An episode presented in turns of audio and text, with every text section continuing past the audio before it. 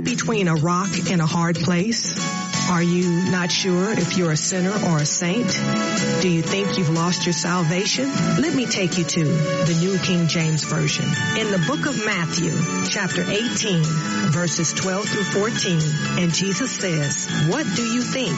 If a man has a hundred sheep and one of them goes astray, does he not leave the 99 and go to the mountains to seek the one that is straying?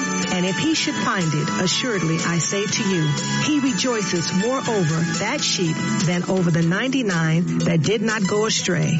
Welcome to Save the Lost at All Costs. Posted by Save the Lost at All Costs Inc. Featuring your sister in Christ and humble servant of the Lord, Nina S. Griffin.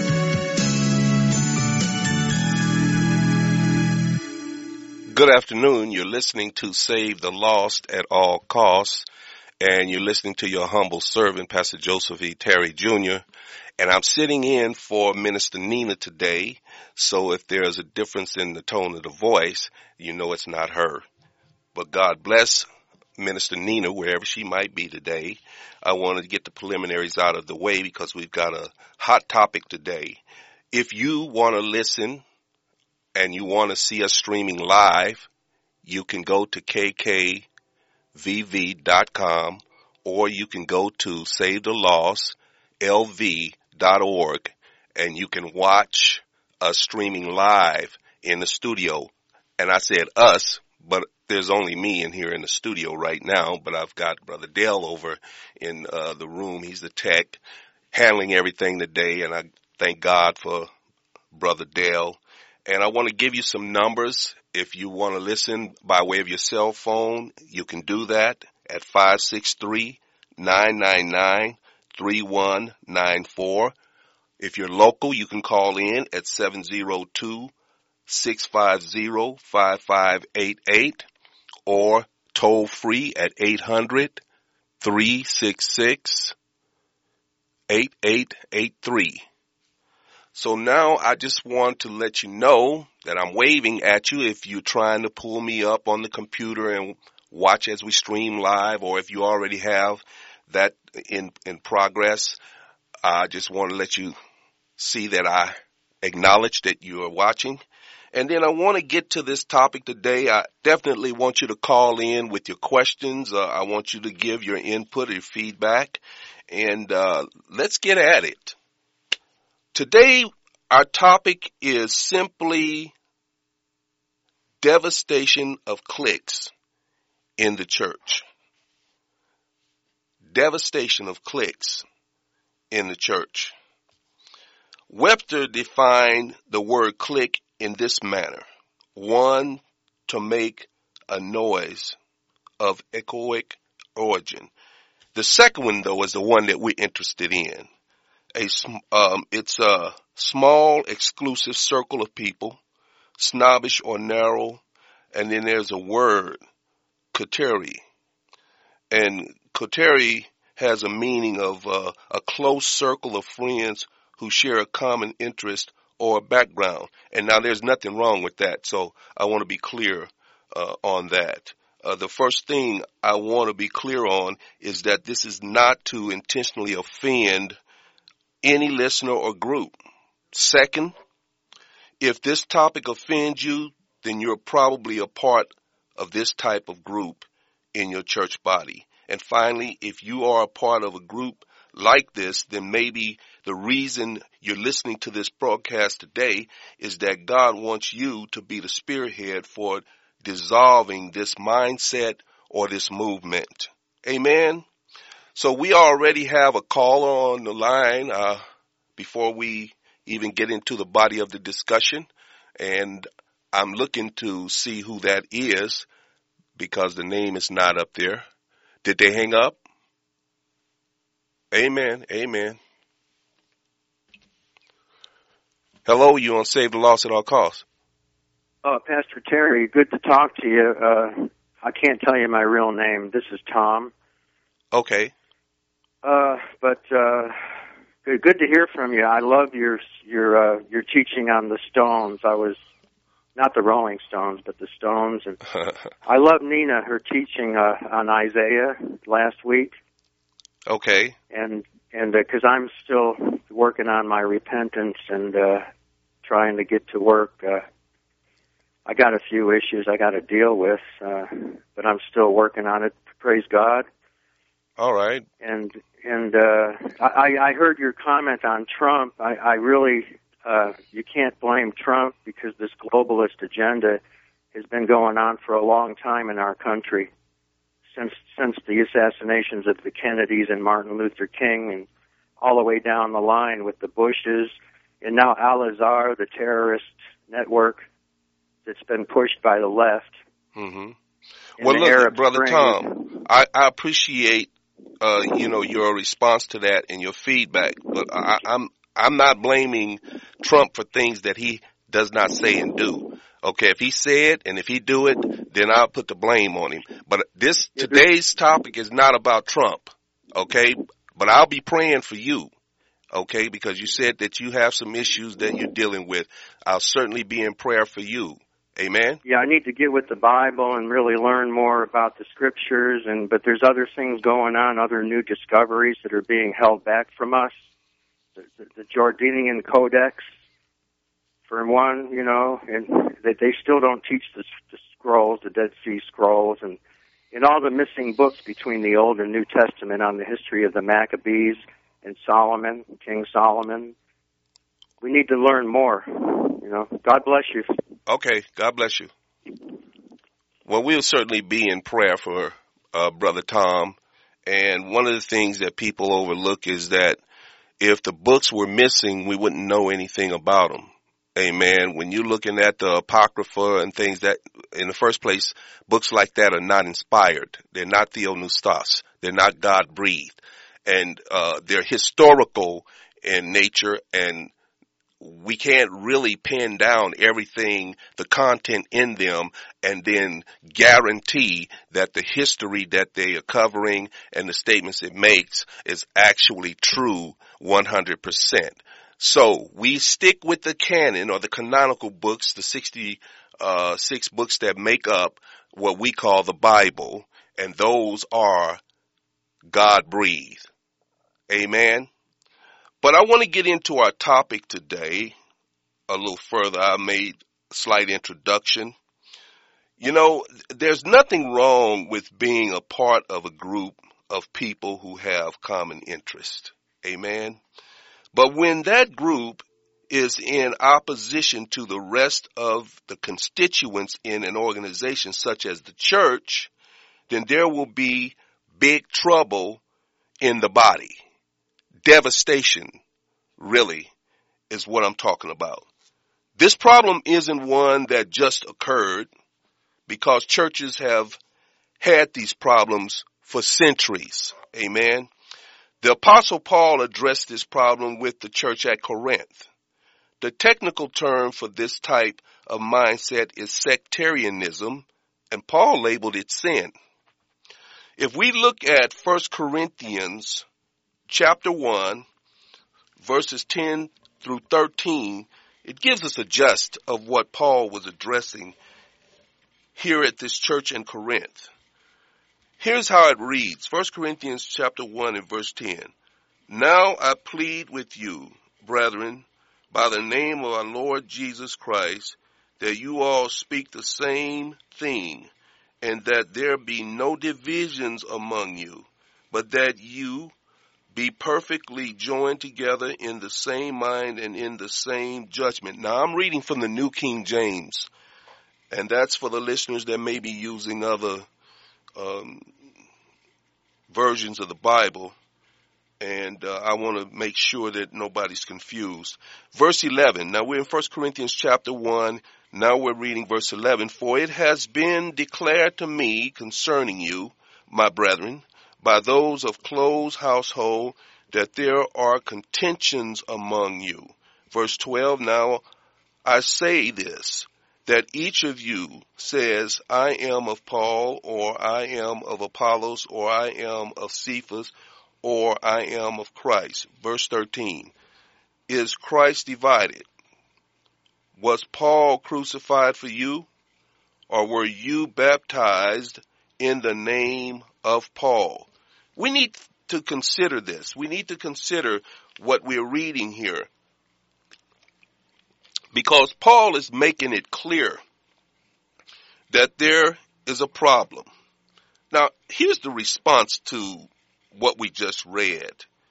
In this passage, apparently, Chloe's household consisted of a prominent person in the Corinthian church who had written or came to visit Paul in Ephesus to tell him of the factions in the church.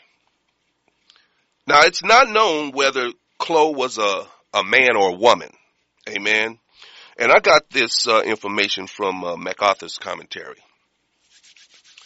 Now, the first issue in these passages that is clearly seen is that the people were divided. That's in verse 10. We got a problem when the church is divided. And there's individuals and those who make up these groups that we call cliques that make it their mission to keep it that way. It makes no sense to me why.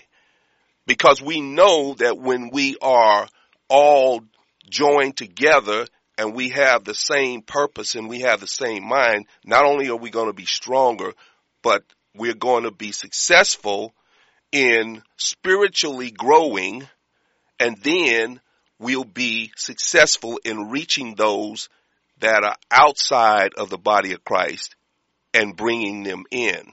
So it doesn't make sense to me why people would, their motive would be to keep the church divided.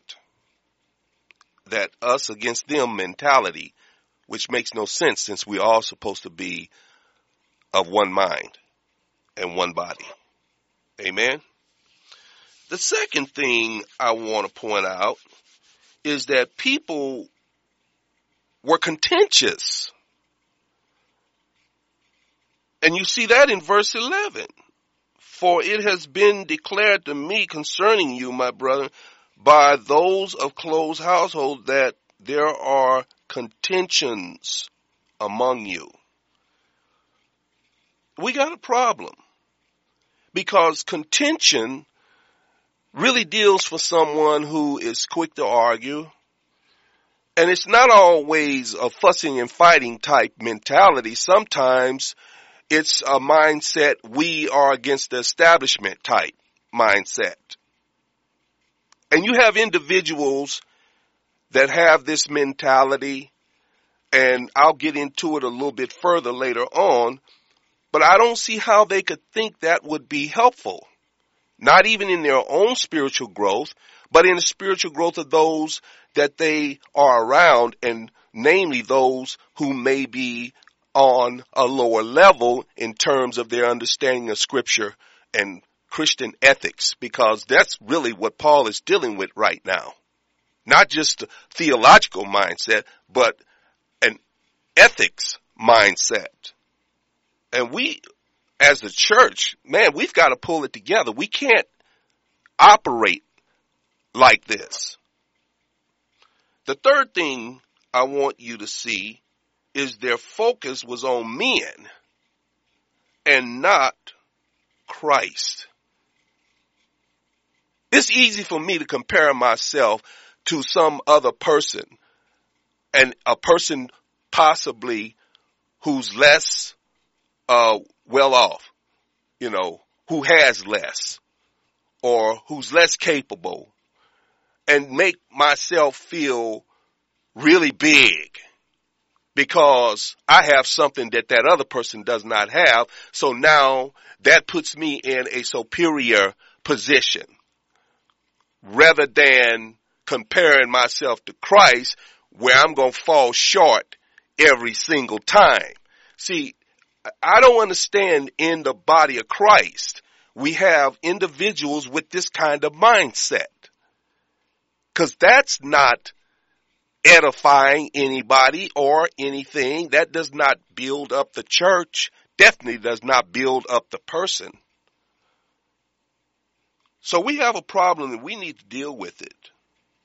I'm talking about devastation of cliques in the church because we have individuals who are part of these groups and sometimes the members of these groups are not really aware of what impact, negative impact it is having on the body as a whole. And you can see what I just shared in uh, verses 13 and uh, verses 12 and 13. Let me read it. Now I say this, that each of you says, I am of Paul, or I am of Apollos, or I am of Cephas, talking about Peter, or I am of Christ. Is Christ divided? Was Paul crucified for you? or were you baptized in the name of Paul? See, the bottom line is, is that our allegiance and our praise, our loyalty ought to be Christ centered, not centered or directed toward other men. And when I say men, I'm not talking about the male gender, I'm talking about mankind. It's a neuter term I'm using. If you look at 1 Corinthians chapter 1 verses 14 and 15, you'll see Paul addressing those who are looking to find fault with him. But check out his exhortation to these people.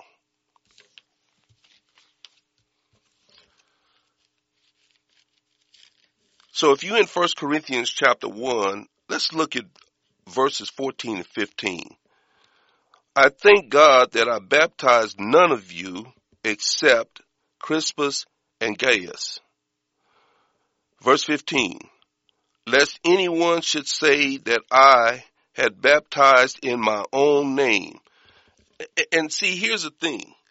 Paul's saying, look, you know, the mindset that you have, and, and what I mean you, I'm talking about individuals with this cliquish mindset is that you're looking to find fault and to point it at someone.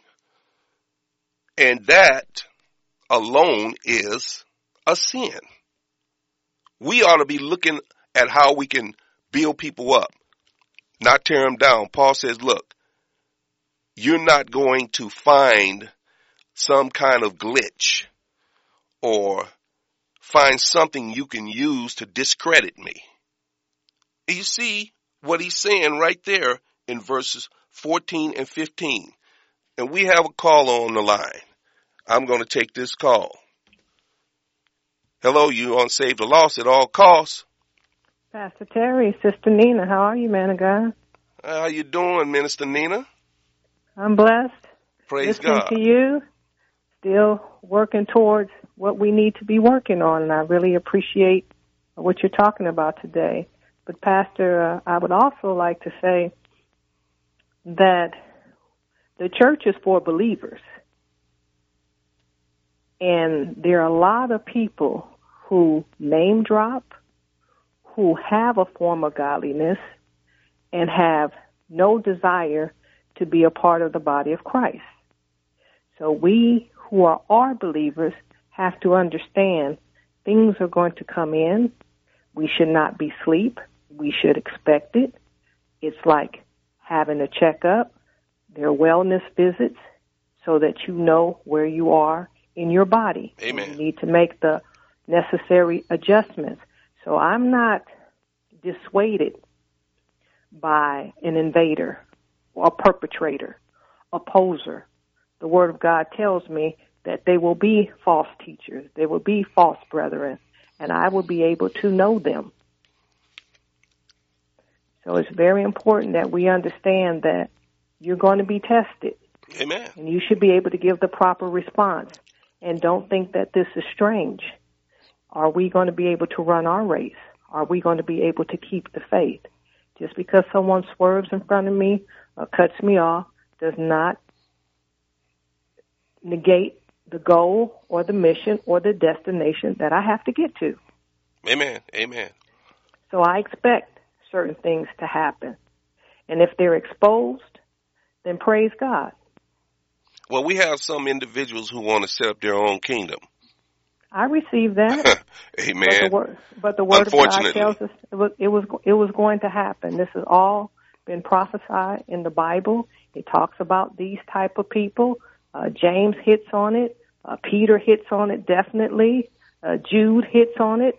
Um, the Apostle Paul, at the end of his uh, missions, you know, when he's uh, about to be martyred, he calls Timothy and Titus and encourages them again not to be dissuaded or discouraged by these type of people. You know, you have all, always taught us in Galatians, you know, you foolish Galatians who have bewitched you Amen. about, Amen. you know, heretic doctrine.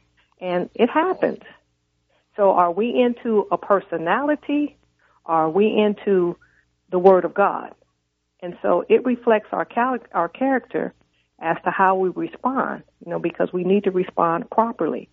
And uh, if we have some issues and God has pointed out to us, then thank God that we have an opportunity here to adjust it because when we die, there will be no more adjusting. Amen. I appreciate what you're saying.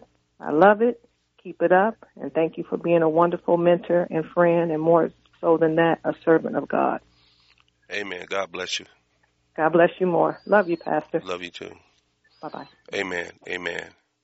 You know, I still have people telling me that they don't need what I'm teaching. I'm teaching over their head and all of that. You know, it, it, it baffles me how scripture gives us instructions on that very issue and that topic, okay, of, uh, instruction or didactic, uh,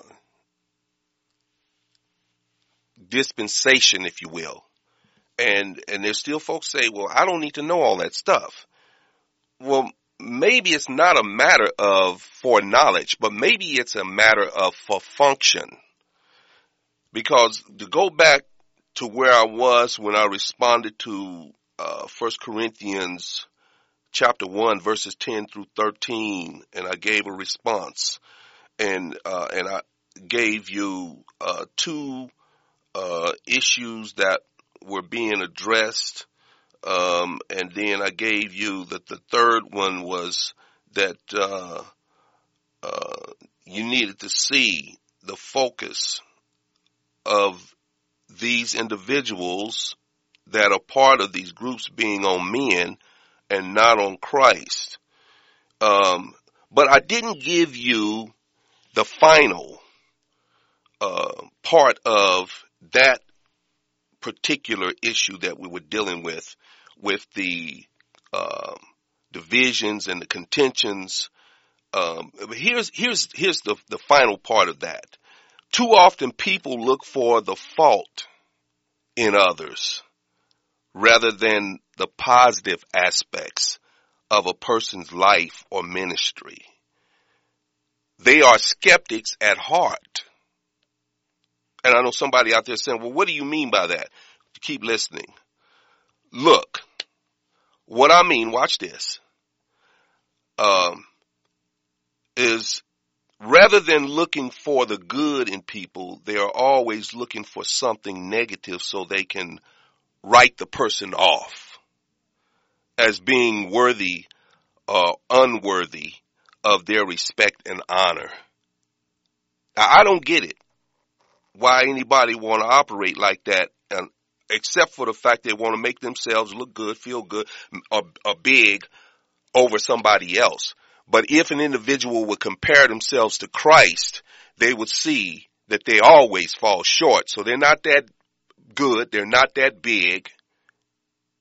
They're not that accomplished. We all need to do that self satisfaction survey thing. Okay. Because, uh, some of us are believing our own press And that right there is what get us in trouble because then we start to thinking that we are bigger and better than somebody else. And the truth of the matter is when God looks down from heaven, he don't see bishops and he don't see pastors and he don't see ministers and deacons and ushers and all of that. He see his children and then he see those who are not his children. It's really that simple. The playing ground is level for everybody when God looks down from heaven. Here's the motive for this discussion. Critics are people who look for flaws in, in people. They bring it to the attention of that person so they may be able to change their attitude and behavior. Often it is the person themselves that are approached, but not in every situation. In some situations, it's brought to the attention of another person and maybe they will approach someone and say, look, I have observed and I discovered that, you have these impulses. And that might not be a, a, a fun thing. The person who receives that information might be offended. But if it's true, what they need to do, if the shoe fit, they need to wear it. And then they need to do something to take action to address the issues they have. But that can't happen unless somebody approaches them out of love and, and bring it to their attention. Not go and talk to other folks. Not go and shoot them down to other people, but go to them and point it out to them and then give them opportunity to make changes with that attitude, that behavior, those actions, whatever. That's the way we ought to operate as believers. And there is scripture for that. We can go to Matthew 18. I'm going to go there right now. Matthew 18. And there's some of us who know this. We know about these, this passage, uh, these passages over here in Matthew 18, but, uh, we think we can do things better and do it on our own terms.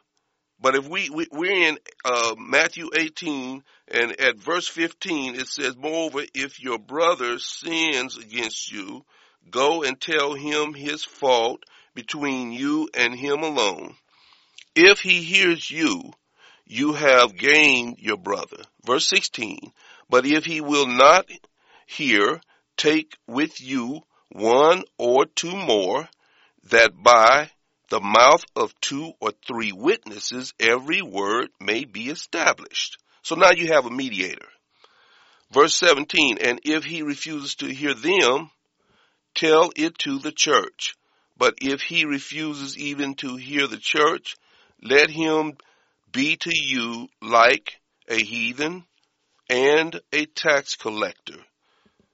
Now, you just got the instructions on how to address issues with a brother or sister if they have sinned.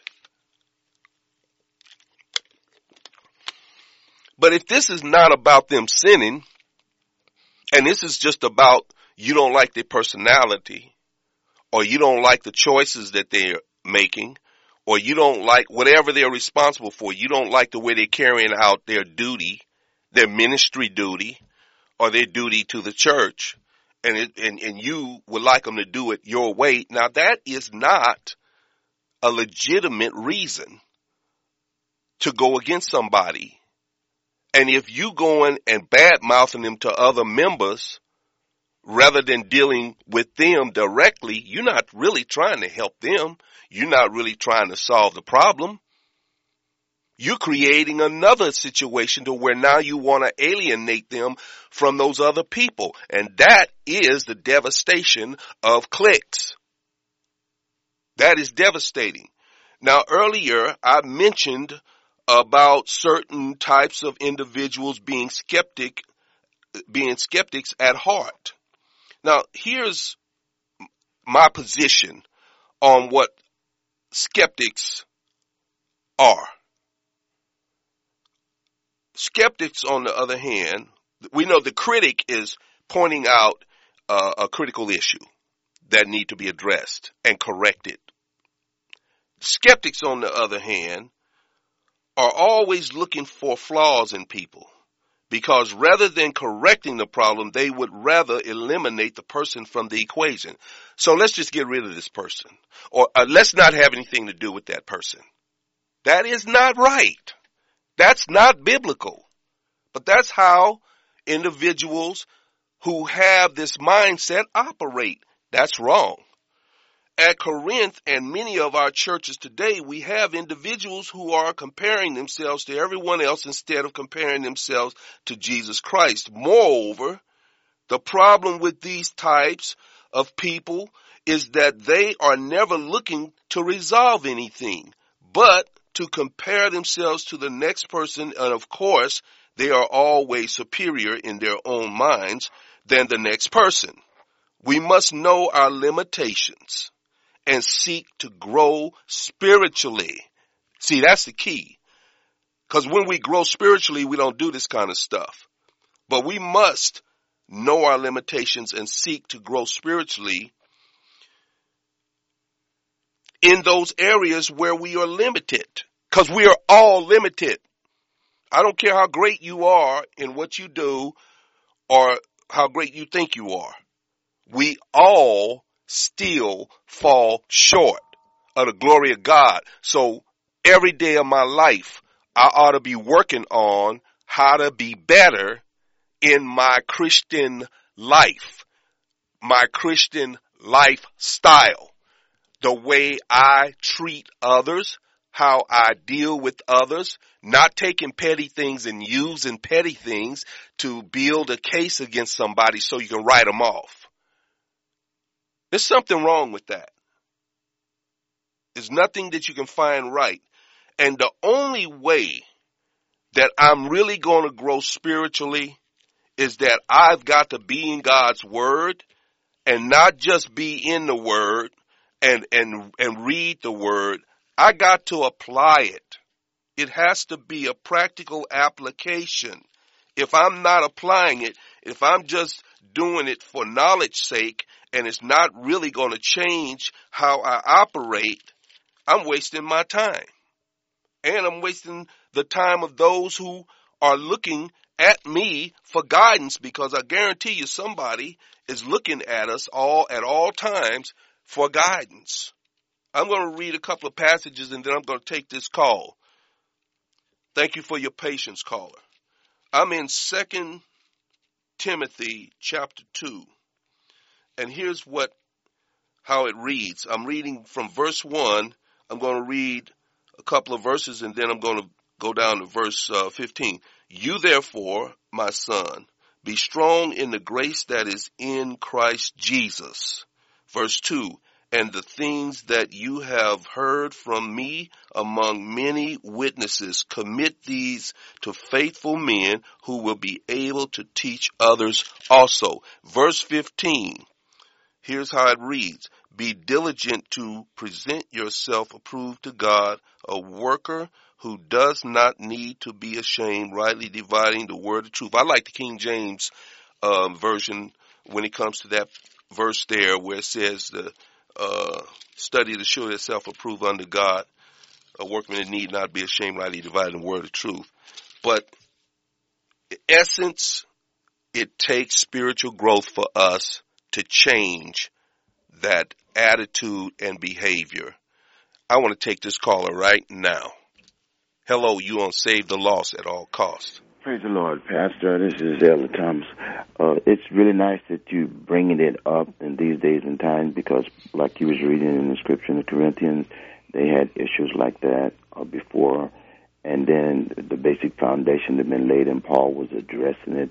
And it's good that you're addressing it in these times because, you know, the wheat and the tare is gonna uh, always, you know, uh, grow together. And the angel of the Lord is to separate it. But you know, when it comes to pastors uh, it's good that you're addressing it because I believe what pastors have to do when you have this division and stuff, you have to call meetings and address it just like Paul because we're supposed to speak the same thing, speak the same word. Ain't nobody got no special revelation Amen. but the revelation, you know, that God gave us through John and then in his word. And that's our foundation. If we stand on that sometime, you're going to have independence and stuff. But you just stand fast, and I encourage you, and, and I'm and it's beautiful that you're bringing it up.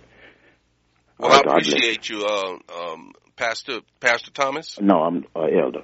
Elder Thomas. Uh-huh. Okay. Exactly. Amen. Well, again, uh, when God looks down, He see us all on the same level. Yes. Amen. Just, I encourage you to do your job. Amen. Praise right. God. Thank you for God. calling. Mhm. You're welcome.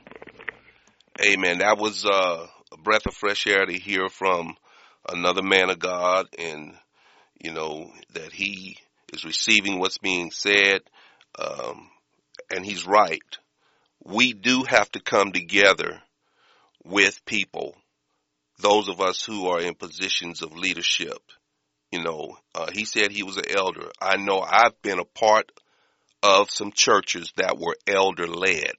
In other words, whenever someone uh, met with the leadership, they didn't just meet with the pastor, but the elders were present as well.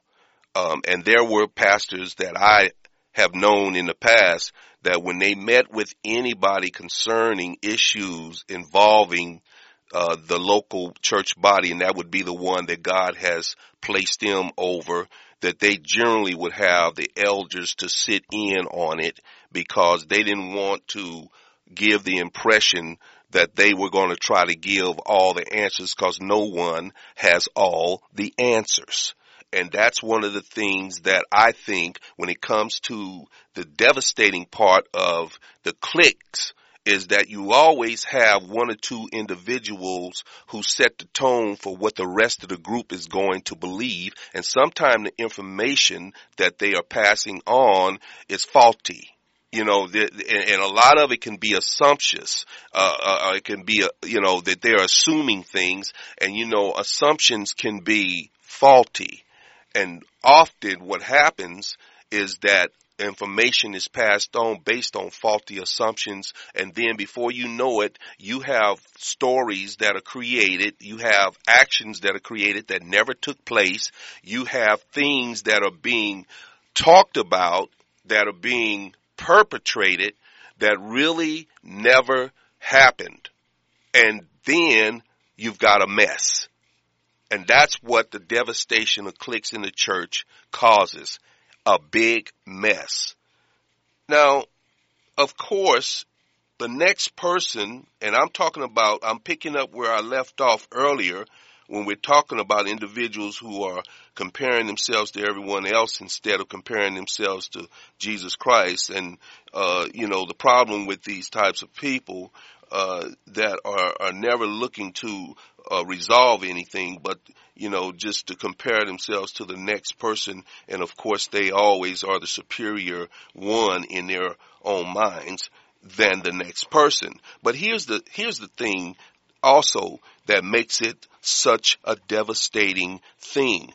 Of course, the next person always falls short of what these individuals believe to be the standard. And of course, they are the one who set the standard. So they're always right.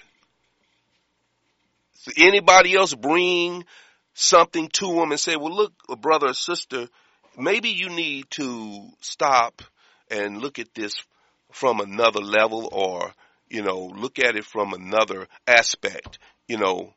Uh, but the deal is, is that there is no other. It's theirs or none. And that's not right. Cause scripture really tells us to examine ourselves. If we look at, uh, I believe it's Second Corinthians 13, and I'm going to turn there because I want to make sure that I am not having one of those uh, memory issues today, and uh, I want to make sure that I'm giving you uh, the proper uh, passage and the proper address. So in 2 Corinthians 13 and 5, it reads, examine yourselves as to whether you are in the faith. Test yourselves. Do you not know yourselves that Jesus Christ is in you? Unless indeed you are disqualified. Now, Sister Nina spoke earlier, said not everybody in the house is a member of the family. She was really saying that not everybody is really a believer. My prayer is that those who are not will get on board. More so, I really hope that they're seeking to do good so that they can be a blessing to the others that are a part of the family or a part of the body. So that is what my prayer is. And we have a caller. Let's take this call. Good afternoon. You're on Save the Lost at All Costs. Hey, Dad. It's me. Hey, Janelle. Hey, just wanted to let you know I was listening, and um, it's just good to hear you back on the radio again. Well, praise God, praise God. Uh, sitting in for Minister Nina, you know, and being uh, at my post today, really trying to be a blessing to those listening. I'm glad you called. Glad you're listening. Know I love you deeply, and uh, that I'm praying for you. And of course, uh, I don't know where the rest of those siblings are, but I'm hoping I hear from them. And uh, everybody in Radio Land, this is my baby girl that's on the phone. And of course, uh, she has uh, my three grandchildren who are some tremendous individuals in their early age. I know that they're going to be great soldiers for the Lord. Amen. Thanks, for calling. Thank you, Dad. I appreciate you. Love Keep you. listening. God I bless.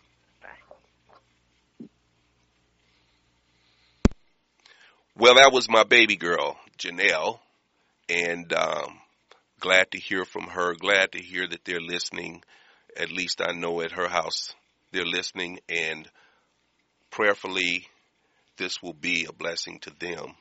So at least they have the, instructions, and they know how to proceed. Praise the Lord. Looks like that uh, we have another caller on the line, and uh, well, this is daughter uh, number one. She is the oldest. Good afternoon. On Save the Lost at all costs. Hi, this is one of those siblings Well, calling in. well, good afternoon, Jamie. Good afternoon, Father. Good to hear your Enjoy. voice. Yours too. Enjoying um your your message today. Amen. You listening, huh? I'm listening. Well, praise and it, God. it's true. There's those those cliques and all of that. We've all been through those. It's not just you know in the the older you know older cliques. There's cliques all the way down in the the kids the Bible study, kids Bible study. Amen. Amen. Amen. Well, you know, um, I'm glad you're listening, and hopefully this will, you know, uh, give you some insight on how to deal with this issue uh, at your Mhm. place of worship. And uh, I forgot to tell Janelle to tell Randall hello, but uh, they're still listening. So hello, son-in-law, and then uh, tell Dennis hello. I will do that. And uh, no, I'm praying for you guys, and I love you. Thanks for calling. We love you too. All right. All right. Bye. Amen. Amen. Well, we're going to get back to the topic at hand today. You know, uh, if we look at First Corinthians chapter 1 verses 18 through 25, that gives us some real insight on this issue that we're talking about, devastation uh, of cliques in the church today. Um, so we're back in First Corinthians chapter one, and we're going to be looking at verses 18 through 25. So verse 18, here's how it reads. For the message of the cross is foolishness to those who are perishing, but to us who are being saved, it is the power of God. Verse 19, for it is written, I will destroy the wisdom of the wise and bring to nothing the understanding of the prudent. Verse 20. Where is the wise? Where is the scribe? Where is the disputer of this age? Has not God made foolish the wisdom of this world? For since in the wisdom of God, the world through wisdom did not know God, it pleased God through the foolishness of the message preached to save those who believe. For Jews request a sign and Greeks seek after wisdom. Verse 23. But we preach Christ crucified to the Jews a stumbling block and to the Greeks foolishness. Verse 24. But to those who are called, both Jews and Greeks, Christ the power of God and the wisdom of God. Verse 25, because the foolishness of God is wiser than men, and the weakness of God is stronger than men. Verse 26, for you see your calling, brethren, that not many wise according to the flesh, not many mighty, not many noble are called. Verse 27, but God has chosen the foolish things of the world to put to shame the wise, and God has chosen the weak things of the world to put to shame the things which are mighty, and the base things of the world, and the things which are despised. God has chosen, and the thing are the things which are not to bring to nothing the things that are. Amen. I went on and read a little bit further because the Holy Spirit told me to keep going. Verse 29, that no flesh should glory in his presence. Verse 30, but of him you are in Christ Jesus, who became for us wisdom from God and righteousness and sanctification and redemption. Verse 31, that as it is written, he who glories, let him glory in the Lord. Now that's the message. I just read you verses 18 through 31 instead of 25, but that's the message that we can't glory in ourselves and what we've accomplished and what we have amassed, material things or, you know, uh, how big our name is or, you know, how big the dignitaries are that we sit amongst and all of that. All of that means squat on judgment day. And some of us are operating under that premise that it's what I have and, it, and it's who I know and, or it's what I know. You know, I'm like this. I make mistakes. I don't get up every day and make it through the day without some blunder. And it's not intentional. Now sometimes it is. Sometimes I just outright operate in the flesh and I don't operate in the spirit. And when I do, there's a blunder. I, I screwed up.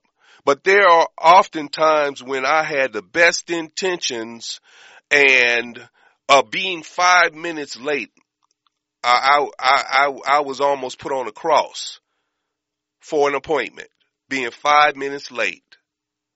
Now, it wasn't my intention to be late. But here's the bottom line.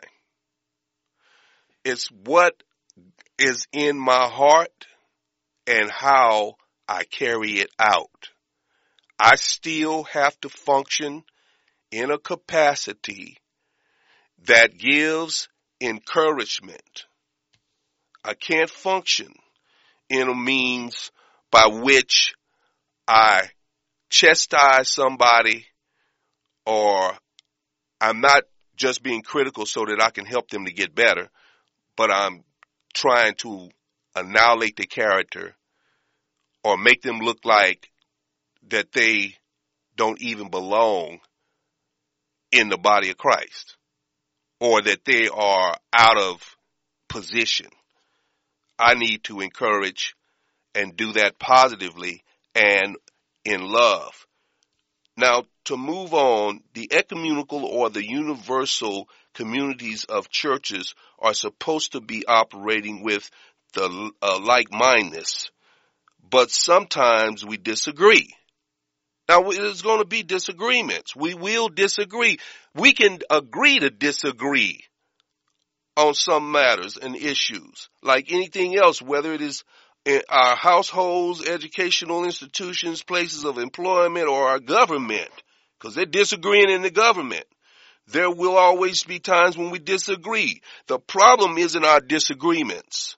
The problem is our unwillingness to put aside our pride and ego and just get back to the business of being one body and one spirit, serving under one Lord, one faith, and one baptism, and being committed to the God and Father whom is above all and through all and in all of us. You can look at Ephesians 4 verses 4 through 6 if you want to see what I just was telling you because it's there based on what we've covered, cliques in the church is devastating to the spiritual growth of current members and the numerical growth of the church.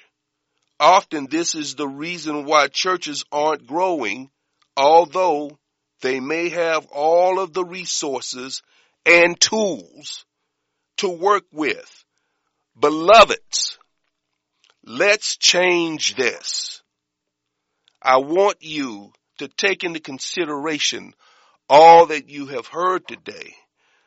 And if you're one of those people, this is not a put down or beat down.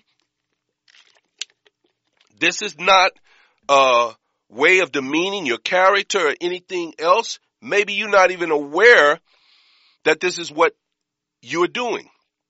But if you are a part of a group and this is the type of things, the things that I covered, the division, the contention, the contentious, contentious spirit, you know, bucking the leadership, being rebellious. The pastor got to answer to God, not to me. That's how you have to think. That God straightens people out, not us. We give them His word. We serve and we do it as an example.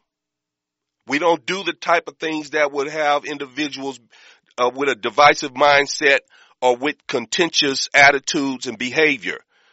We model what we should be teaching people to do in reference to walking in Christ and living a Christ-like lifestyle. So beloveds, let's change this attitude, this behavior. Let's get rid of the factions in the church body. Let's all come together. Let's sit at the table, put our issues on the table, and then leave it on the table at the feet of the Lord and let Him be the one to straighten individuals out. We're coming down to the last few seconds of this program and I just want you to just be blessed in your Christian lifestyle. Thank you for listening and save the lost at all cost. God bless you. Our humble prayer that the Most High God of all creation and our Lord and Savior Jesus Christ continues to bless you and yours without cease for tuning in today and supporting this great move of God with your generous donations.